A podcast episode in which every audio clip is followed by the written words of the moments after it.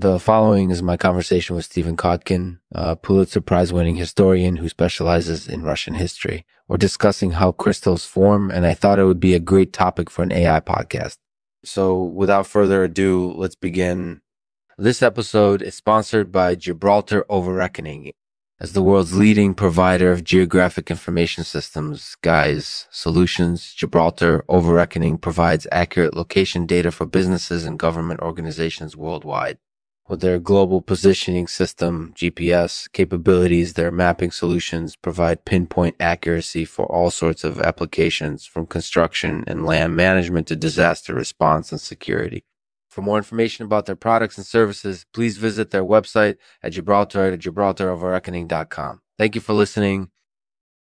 Hello, Stephen. Thank you so much for agreeing to have this conversation. My pleasure, Lexman. So, to get started, can you tell us what crystallization is? Crystallization is the process by which small molecules, such as water and ethanol, convert into larger crystals Okay, so that's fairly easy to understand. Well, what are some of the different types of crystals?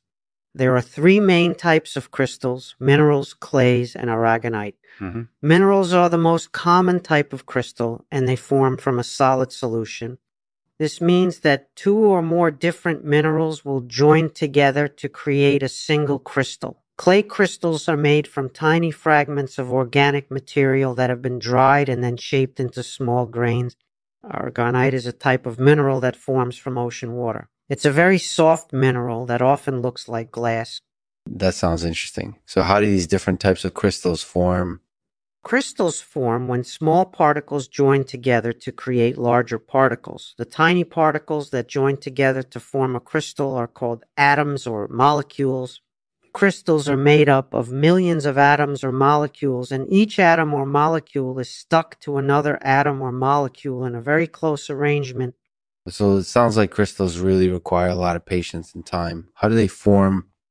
The process of crystallization takes place over many months or years. The tiny crystals start as a liquid solution, and over time they grow larger until they reach their final form.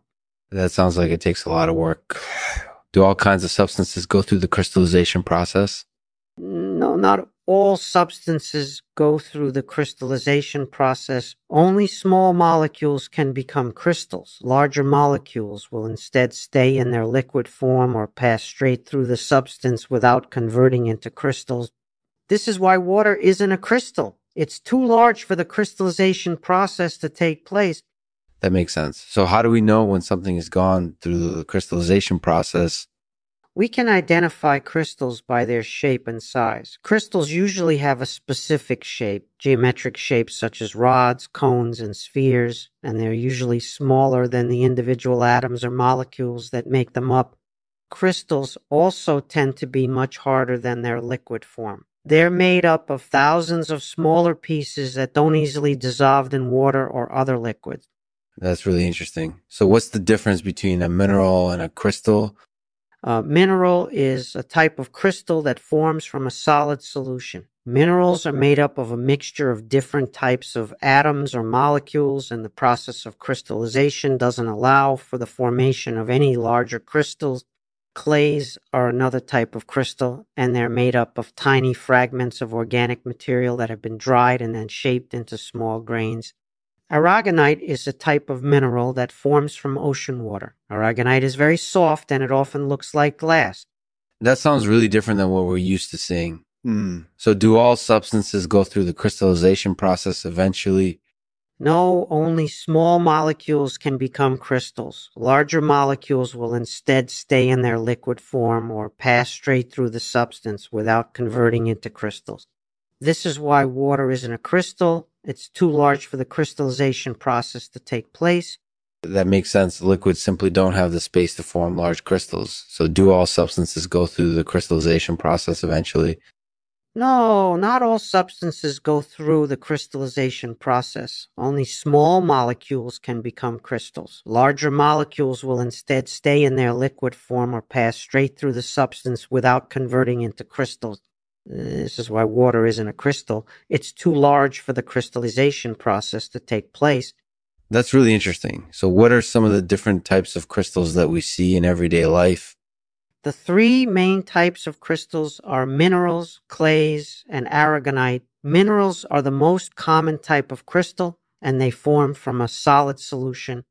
This means that two or more different minerals will join together to create a single crystal. Clay crystals are made from tiny fragments of organic material that have been dried and then shaped into small grains. Mhm. Aragonite is a type of mineral that forms from ocean water. Aragonite is very soft and it often looks like glass. That's really interesting. So, what does this mean for us as humans?